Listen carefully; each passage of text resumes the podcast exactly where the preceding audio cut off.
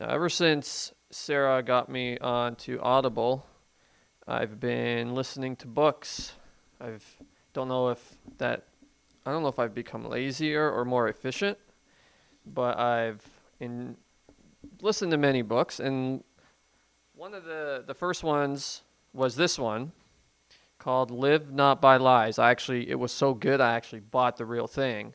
And as you can see, I haven't really got that far into it, but um, it was so good I had to actually buy it.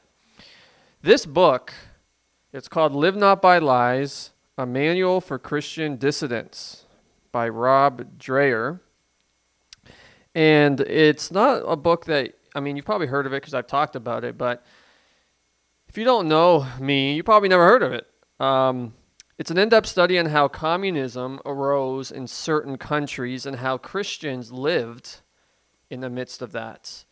I always tell people that Live Not by Lies is the book every Christian should read, but probably won't. The reality is, in our social media, fake news world, lies have become ordinary. Lies have become the norm. And to come against lies has become controversial today. Uh, Good Friday was the day we all know, of course, when Jesus was crucified. And there's a lot that can be said about the cross of Christ. You know, we could talk about how at the cross our sins were paid for. We could talk about uh, what atonement is and, and, and how that relates to um, our salvation. We can talk about propitiation. Anybody heard that term, propitiation? What that word means? How at the cross Jesus appeased the wrath of God on our behalf. The cross is like this incredibly deep theological, doctrinal thing. But it's simple enough at the same time for a young child to understand. You know, my three year olds know what the cross is now. We read the Easter books and they go, The cross. What happened? Jesus died. For what? My sins. It's pretty simple, but it's very deep.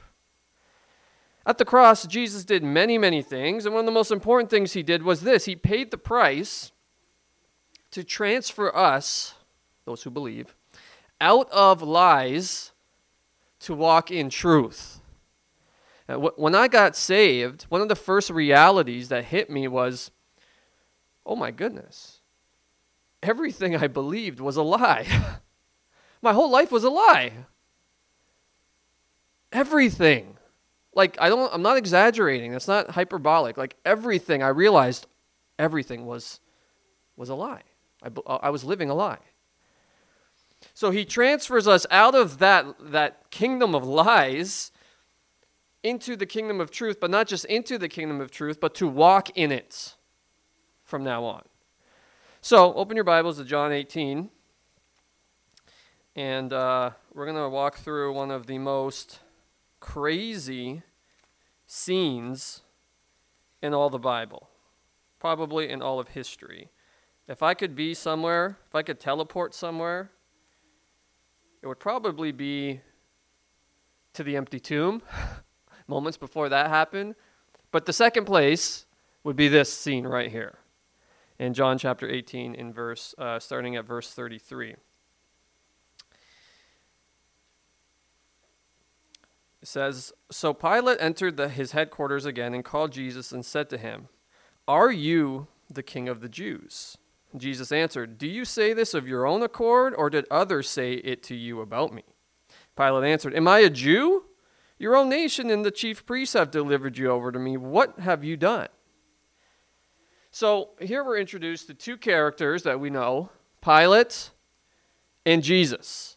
Pilate, the Roman governor of Judea, and Jesus, the God man. In a sense, Pilate was the highest ruling authority in Judea, where Jesus lived. He was given like tremendous authority from Rome to rule over the province. He was in charge. So, whenever I read these passages, I, I can't help but ponder really how surreal they are. Like, just think about this. This is crazy. if we really understood what's happening here in, the, in, in these passages, it would like blow your mind. We have the King of Heaven, okay, the creator of all things, being questioned, interrogated by a ruler of earth. Think, think about that. Jesus, think of the implications. When you read the Bible, ask, what are the implications of what's happening? Jesus created Pilate, okay? Understand that. He created him, he knit him together in his mother's womb. Jesus did that. That's what the Bible says. He created all things. Jesus is the creator. And the craziest part of all this is Pilate didn't even know it. He's looking at his creator and he doesn't even know it. But what's even, what's even more astonishing is the fact that the King of Heaven had allowed himself to get into a position where Pilate, the created, is questioning Jesus, the creator. So, so how did we get here? Well, Jesus was kidnapped at night. He, was, he was dragged before a mock trial, uh, beaten, falsely accused. And now finally, he's dragged before the final authority of the land, Pilate. So, so why was Jesus being treated like this? Was he a criminal? Had he done something wrong? He was treated like this for one reason because he is the truth. And, and when sinful man comes face to face with truth incarnate, they hate it. They hate him. He was hated because he was perfect. And because of the beauty and the majesty of God, when sinful man sees that, it's an abomination to them. When sinful man sees truth and beauty in God, the ugliness and decay of death in them can't stand that. It's too much, it's too glorious. So here he is, the perfect Son of God, truth incarnate, standing before the high ruler of earth, being questioned. This is ridiculous. So while it's a serious and sort of ominous moment that we see here, uh, the king of heaven clashing with the king of earth, if you will, there's a sort of seasoning sprinkled on this story of banter. We see some back and forth uh, a battle of questions. So Pilate asked the first one, Hey, are you the king of the Jews? Interesting question. To which Jesus could have easily just said, Yeah, I am. And I'm your king too. So bow down and pay homage. But that's not how Jesus answers him. Jesus does what he often does during his earthly ministry, and something that is a powerful tool, which we should use as well he asks a question of his own. Jesus always answers his questions with questions. He says, Do you say this of your own accord, or did others say this to you about me? Now, Jesus had an uncanny ability to get to the heart of the matter with like one well placed, well worded question. Pilate was, was, was he really curious, or did he just hear about it through the grapevine? Like, Pilate, is this question for real? Do you really want to know the answer? So, what does he do? Well, he, he, he answers back with another question Am I a Jew? Am I a Jew, Jesus? I didn't I didn't arrest you. It wasn't my people who brought you before me. It was your own nation. It was your own chief priests. They delivered you to me. So you tell me, what have you done? There's the issue. There's the issue. Not, Pilate didn't care if he was a king. Maybe he did, but it doesn't seem like he did. The real question is why have you been brought here? Why are you why are you here? Why are you wasting my time? It wasn't if Jesus was the king of the Jews. The real issue was did, did you actually do anything to merit this? Because uh, I'm sure Pilate, you know, if Jesus was said, well, actually, no, it's kind of a, a farce. Pilate would have been happy to scourge the chief priests and teach them a lesson. So, this question of Jesus' kingship, if there's ever if it's ever been relevant, which it's always been, it's of urgent relevance today. Pilate asks, Are you the king of the Jews? And Jesus knew the way he answered this question was very important. Because if he asserted, you know, strongly, I am, and I've come to overtake you, then we're in trouble. He's in trouble, right? Because you can't subvert Rome, place yourself above Caesar. That's a no no. Now, if Jesus just said, Well, I'm sort of like, you know, people like me or whatever, just get out of here. You know, get out of my face. I don't want to deal with this. Now, did Jesus care to offend Rome? Was he afraid to offend Rome? No, he didn't care. But Jesus was seeking to convey a, a, a, more profound truth about who he is. Sure, he could have said, I'm a, I am the king of the Jews, but really, what does that mean? Not just, is he, not just is he the king of the Jews, but Jesus wanted to convey his kingship was different than the kingship of the world. See, when Pilate heard about kings, they had a certain framework for what a king was. And Jesus wants to convey what you think a king is, is not what I am. I am a king, but not like you understand what a king is. This is why he answers with the question Well, who told you I was a king? Who told you that? Did someone tell you, or are you just inquiring? The kingship of Jesus is irreversibly linked to the fact that he is the truth. He's not a truth, he's the truth. In Jesus' kingdom, truth reigns. In the kingdom of men, lies reign. And boy, is that ever the case today. The kingdom of God on this earth is hated and maligned precisely because it will not bow down to the lies. We will not live by the lies, as the book says. We will not live by the lies. This kingdom that Jesus is king over has a strategy to consume all the kingdoms of men and overcome them all. But it doesn't do it with a sword or, or, or, a, or a gun or a tank. The weapon is truth. Pilate didn't need to be worried that Jesus would come with horses and chariots. His weapon is the truth. And, and, and, and the truth would do and is doing a lot more damage to the kingdom of lies that Pilate had built his life on than any weapon forged by man could ever accomplish. So Jesus answers Pilate. Verse 36, he says,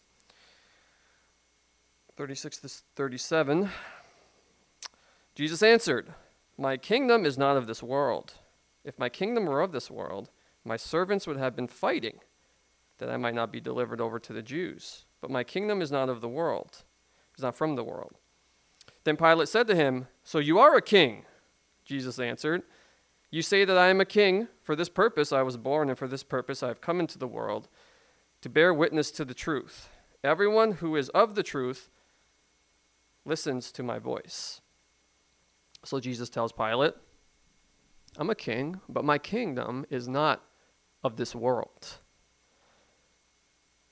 Pilate's mind was entrenched in the natural.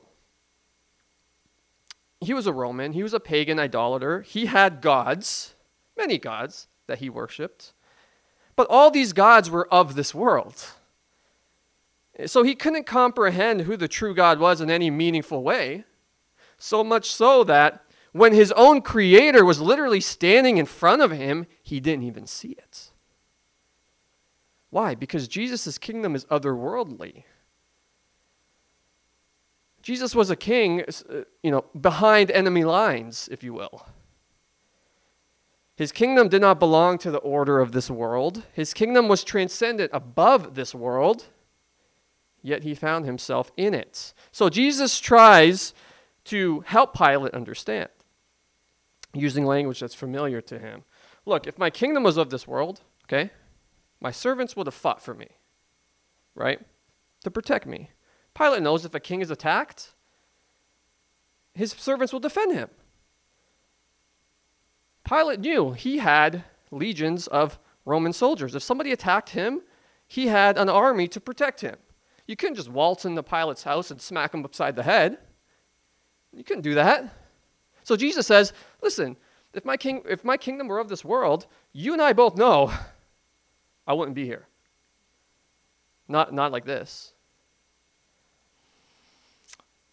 But here he is, Jesus, the cosmic king of the universe, seemingly important, seemingly defenseless. Jesus is again asking penetrating questions. Jesus is going over his head with the truth of who he really is. They say this, the, the truth is often stranger than fiction. Well, in this case, Pilate had come face to face with the truth, and it was so strange that his mind couldn't even begin to compute what, what, what this was all about.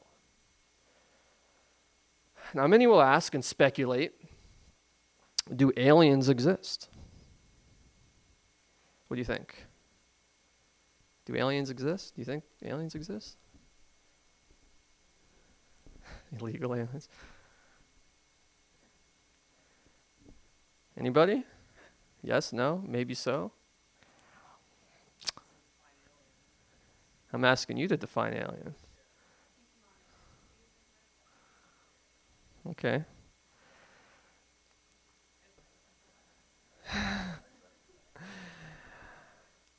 Aliens exist. They most certainly exist. But, hear me out. Wait before you leave. These aliens don't come from distant planets with sophisticated space vessels and big green heads. These aliens aren't, you know, looking to phone home or, you know, ride a bike over the moon or something. These aliens are you. you're an alien if you're a believer. Christians are aliens. Why? Because we're not of this world.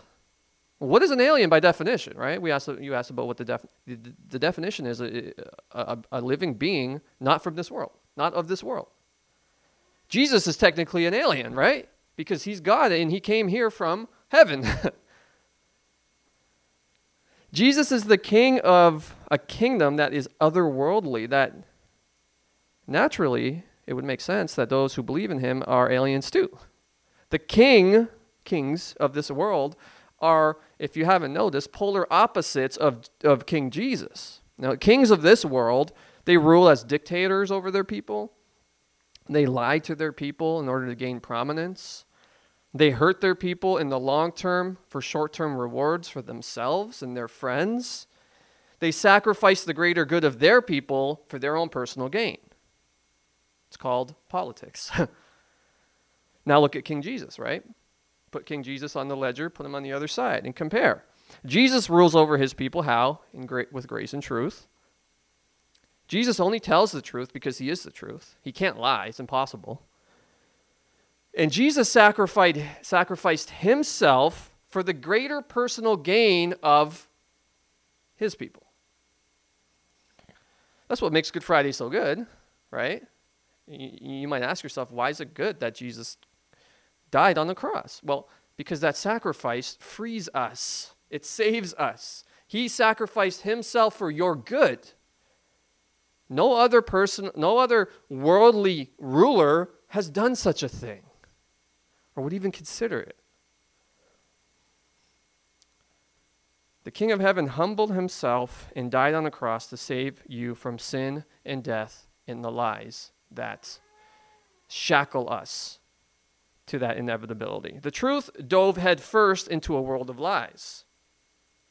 It's like Jesus was in heaven and he just, you know, uh, belly flopped into a bunch of lies. And he knew he, what he was getting himself into. He did it because he knew he would die. It was the plan to save those enslaved by lies so they could be set free into the truth. And the price to free those prisoners was his blood. So Jesus comes and he sheds his blood to transform us all into aliens. And that's why he's standing before Pilate. It was the only way. He had to die under the cruel hand of the kingdoms of earth. The Jews, they captured him, they judged him, and although the false witnesses came forward, they found no guilt. The false witnesses, their testimonies contradicted each other. So they were like, oh no, it backfired. We can't, we can't find guilt in him because our, our witnesses aren't on the same page, because it's lies.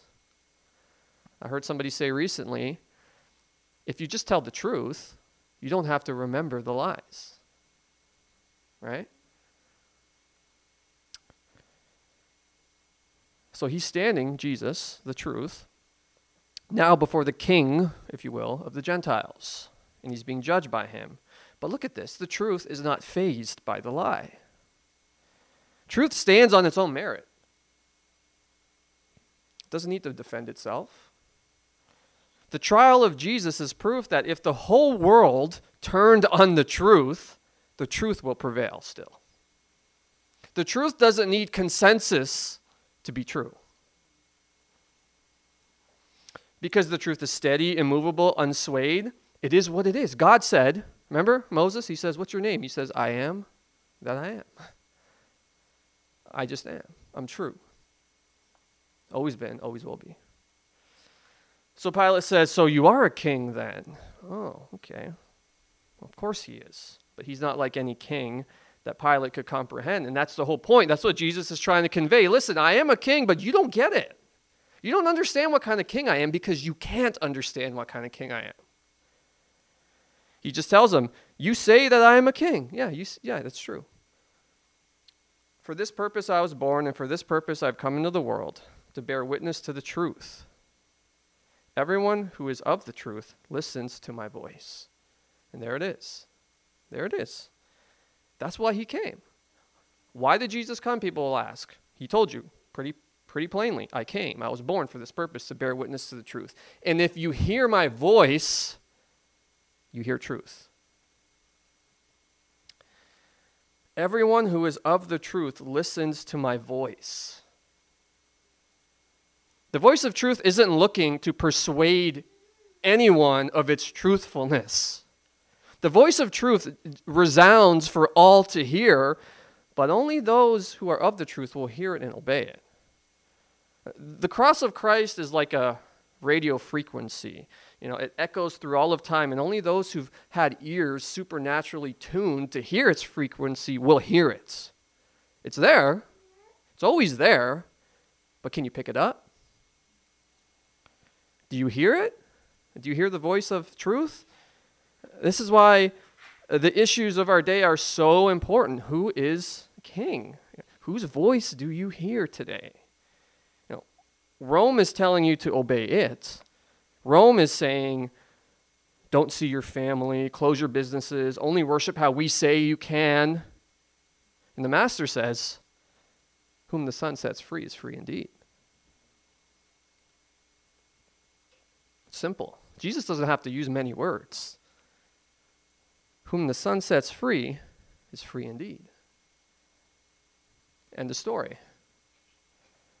The world is marching off a cliff because they only hear the voice of their master. And when the aliens come and they say, no, no, Christ is king, we got to obey him, that's, a, that's like a declaration of war. But our victorious master stands before the ruler of earth, judged, beaten, ridiculed. And Good Friday communicates that no matter how bad it gets, the kingdom of God will swallow up the kingdom of lies. It's inevitable. It's inevitable. This is why, you know, Christians, some Christians have such, you know, it, it sort of irritates me, but I understand because, you know, everybody has moments of frustration. But like Jesus is victorious.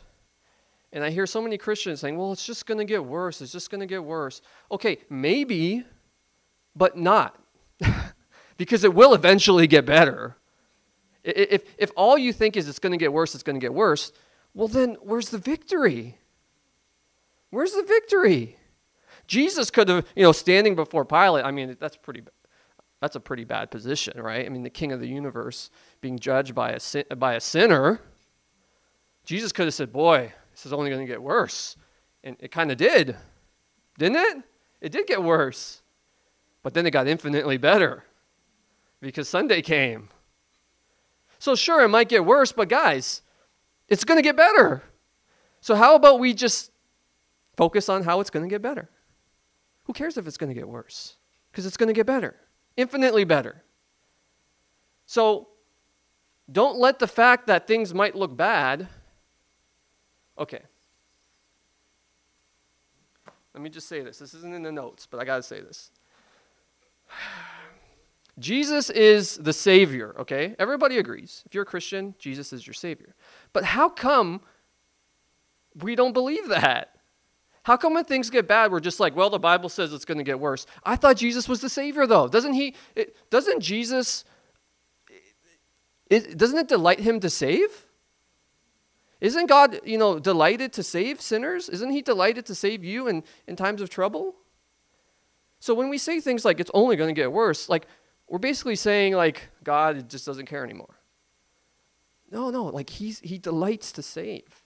Look through history and you'll see when it was the bleakest time for the church, God is the buzzer beater, okay? He waits till the last second and then shoo, half court, swish, saved. Games won, you rejoice. But as the clock is ticking down, we're looking, we're going, oh no, we're down by, you know, we're down by two. Oh, we need a three pointer. They have the ball. It's only getting worse. Revelation is being fulfilled.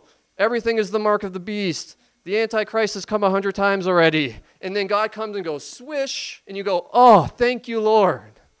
When really we could have just said, well, God's just going to steal the ball and swish it. So just, let's just wait on the Lord. Like Moses, right? Behold the salvation of the Lord. Sea splits. God delights to save his people. He will not forsake his church. Anyways, it's only going to get better. Verse 38. And hey, if you die, it gets better. So, how can you lose? Verse 38. Of course, nobody wants to die, but with Christ, to live is Christ, to die is gain. Lord, give us strength. Verse 38. Pilate said to him, What is truth? After he had said this, he went back outside to the Jews and told them, I find no guilt in him. But you have a custom that I should release one man for you at the Passover. So do you want me to release to you the king of the Jews? They cried out, Not this man, but Barabbas. Now, Barabbas was a lot, uh, sorry, a robber, a liar. Um, that word robber could also be translated insurrectionist, enemy of the states. So, here we have what I believe is one of the most tragic scenes in history aside from the fall of man, of course, which led to this. But Pilate asks, What is truth? What is truth? He asks what is truth while the truth was literally staring him in the eyes. That's a tragedy. The tragedy is the answer was right in front of him. The million dollar question what is truth? And yet, this is the question that our whole secular culture is incentivized to undermine. Our culture has to undermine truth, or else it doesn't it can't exist. I remember recently getting into a discussion with a public school teacher. I have nothing against public school teachers. And this is just an anecdotal example of what the culture generally believes. So she was saying that, you know, lockdowns are great and we should just listen to the science. I said, okay, I'm not against science. So I pressed her, what science are you talking about? Tell me what the science is. Well, she just said, like, well, the experts say this, the experts say that. I said, okay, but like, what's the proof? She had no answer, no meaningful answer at least. And I said, well, if we're going to talk any further, we got to understand and have a baseline for what truth is. So I asked the question, what is truth? And she basically said, what's true for you is true for you, and what's true for me is true for me. I told her, you know, when I was in school, I wasn't told how to think. I wasn't taught how to think. I was taught what to think. Big difference. I said, You're not teaching kids how to think, you're teaching them what to think. If you're teaching them how to think, then questioning everything would be appropriate. Right? But it's not. Her answer to the question, What is truth? confirmed that that's still true today. Oh, well, we do philosophy. I go, Yeah, well, you do it poorly. we live in a culture that says truth is relative in one breath. Like, your, tr- like you know, your truth is your truth, my truth is my truth. Okay, well, I reject the science. Well, you're wrong. what? How? I thought my truth was my truth. Now you're undermining my truth? You don't even believe what you're telling me. Truth is relative, but then they'll throw pastors in jail if they don't follow their arbitrary rules. Wait a minute, I thought that was his truth. How are you going to come against his truth? Like you dug yourself into a hole. But they don't care because they have to undermine truth to exist. You can't judge him, but the fact is, they know there is truth. And Pilate was standing before the truth, and the world had come against the truth. And they hated the truth. And they hated the truth so much that the whole world, both Jew and Gentile, conspired against him to kill him. Your truth is only your truth if it doesn't come against my truth. But the truth doesn't care. Jesus Christ comes against all lies without compromise. This is why Jesus was rejected by the world because he is the truth. And the world is full of dead men with lies. John 8, Jesus was having a discussion with the religious rulers of his day, and after some back and forth, Jesus says this, which is highly offensive. John 8 44. Okay, let me just find it here. He says, You are of your father the devil. Remember, he's talking to religious folk. And your will is to do your father's desires. He was a murderer from the beginning and does not stand in the truth, because there is no truth in him. When he lies, he speaks out of his own character, for he is a liar and the father of lies. But because I tell the truth, you don't believe me. Which one of you convicts me of sin? If I tell the truth, why do you not believe me? Whoever is of God hears the words of God. The reason why you don't hear them is that you are not of God. Yikes. That's those are strong words. Offensive words. True words. Loving words. Those outside of Christ, he tells us, are the children of the devil. Oprah tells you, we're all children of God.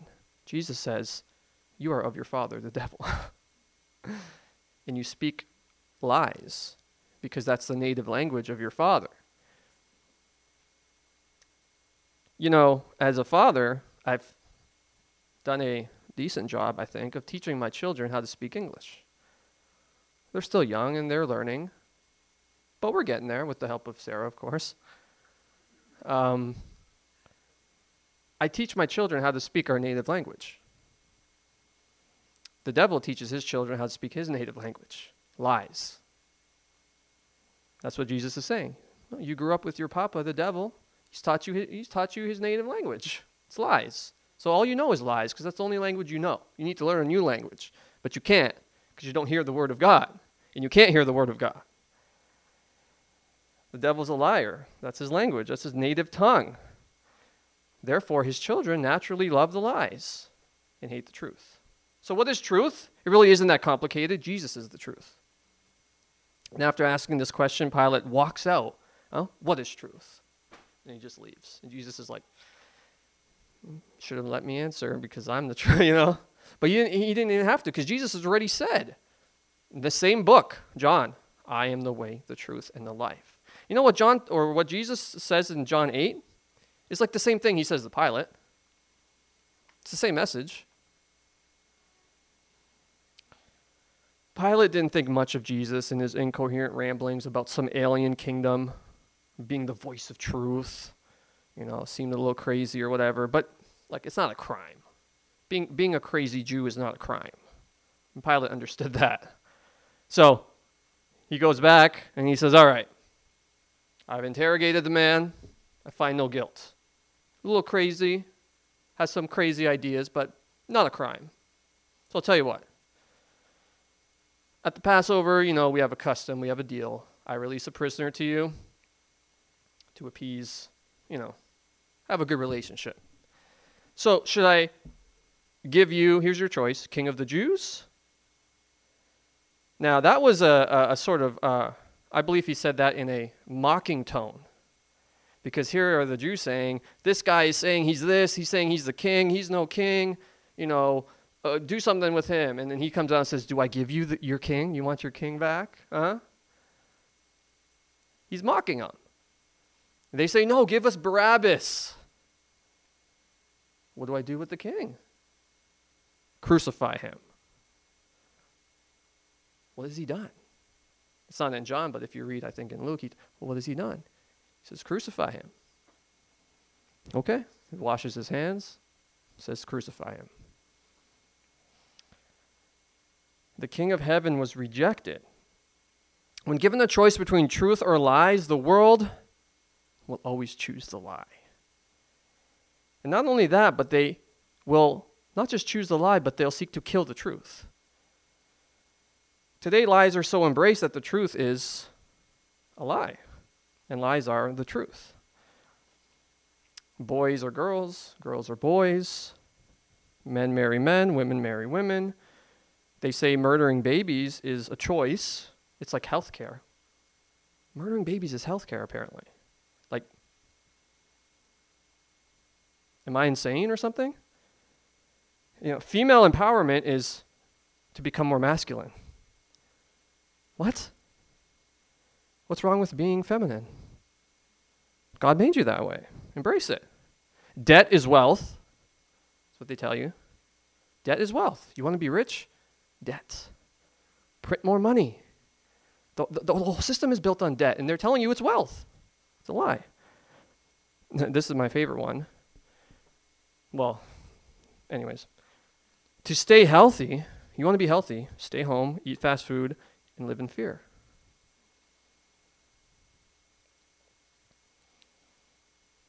That's not healthy, by the way, if you didn't know.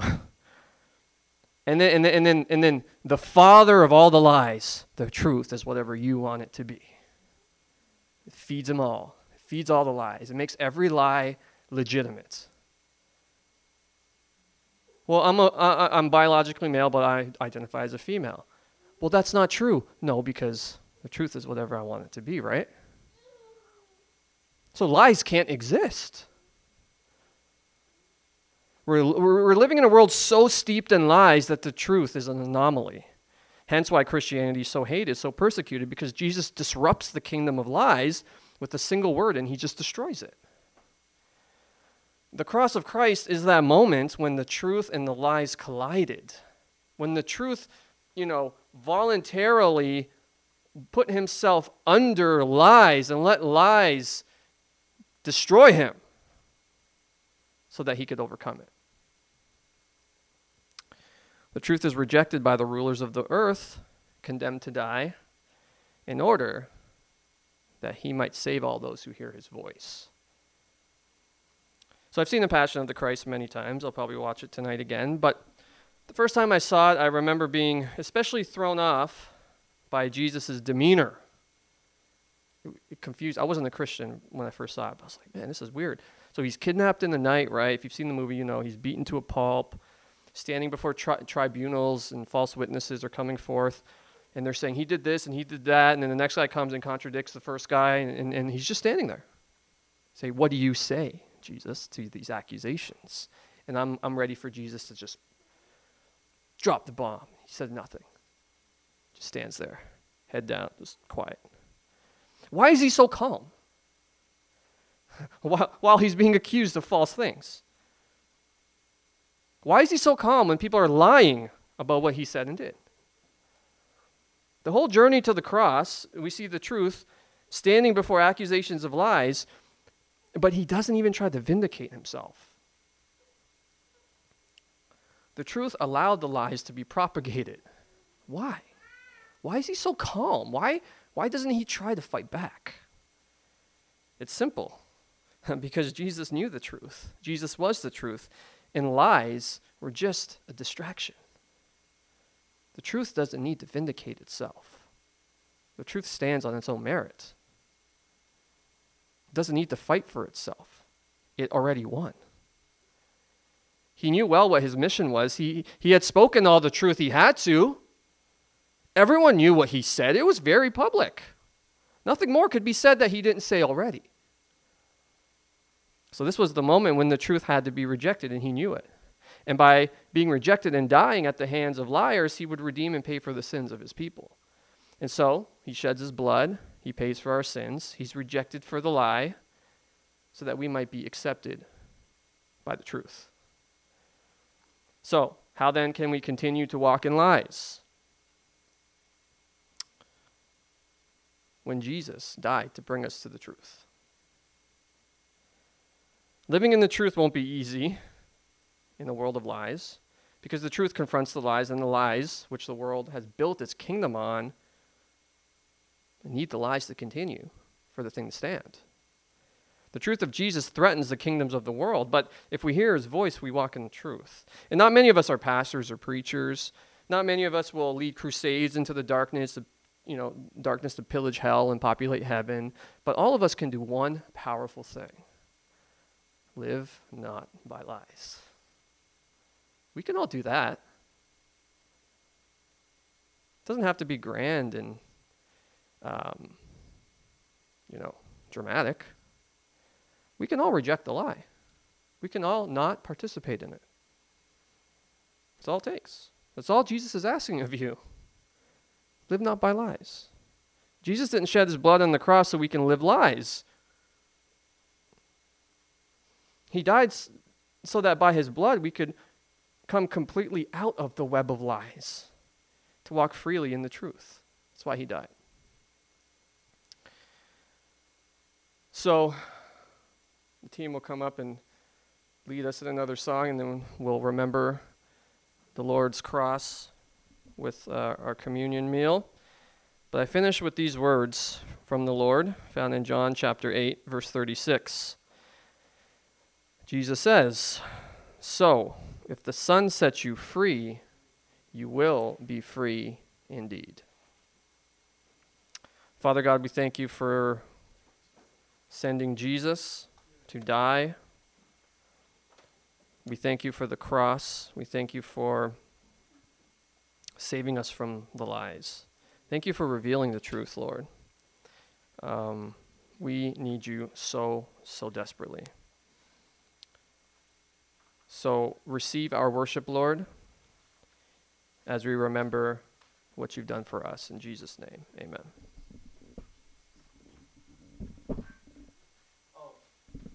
As they're singing,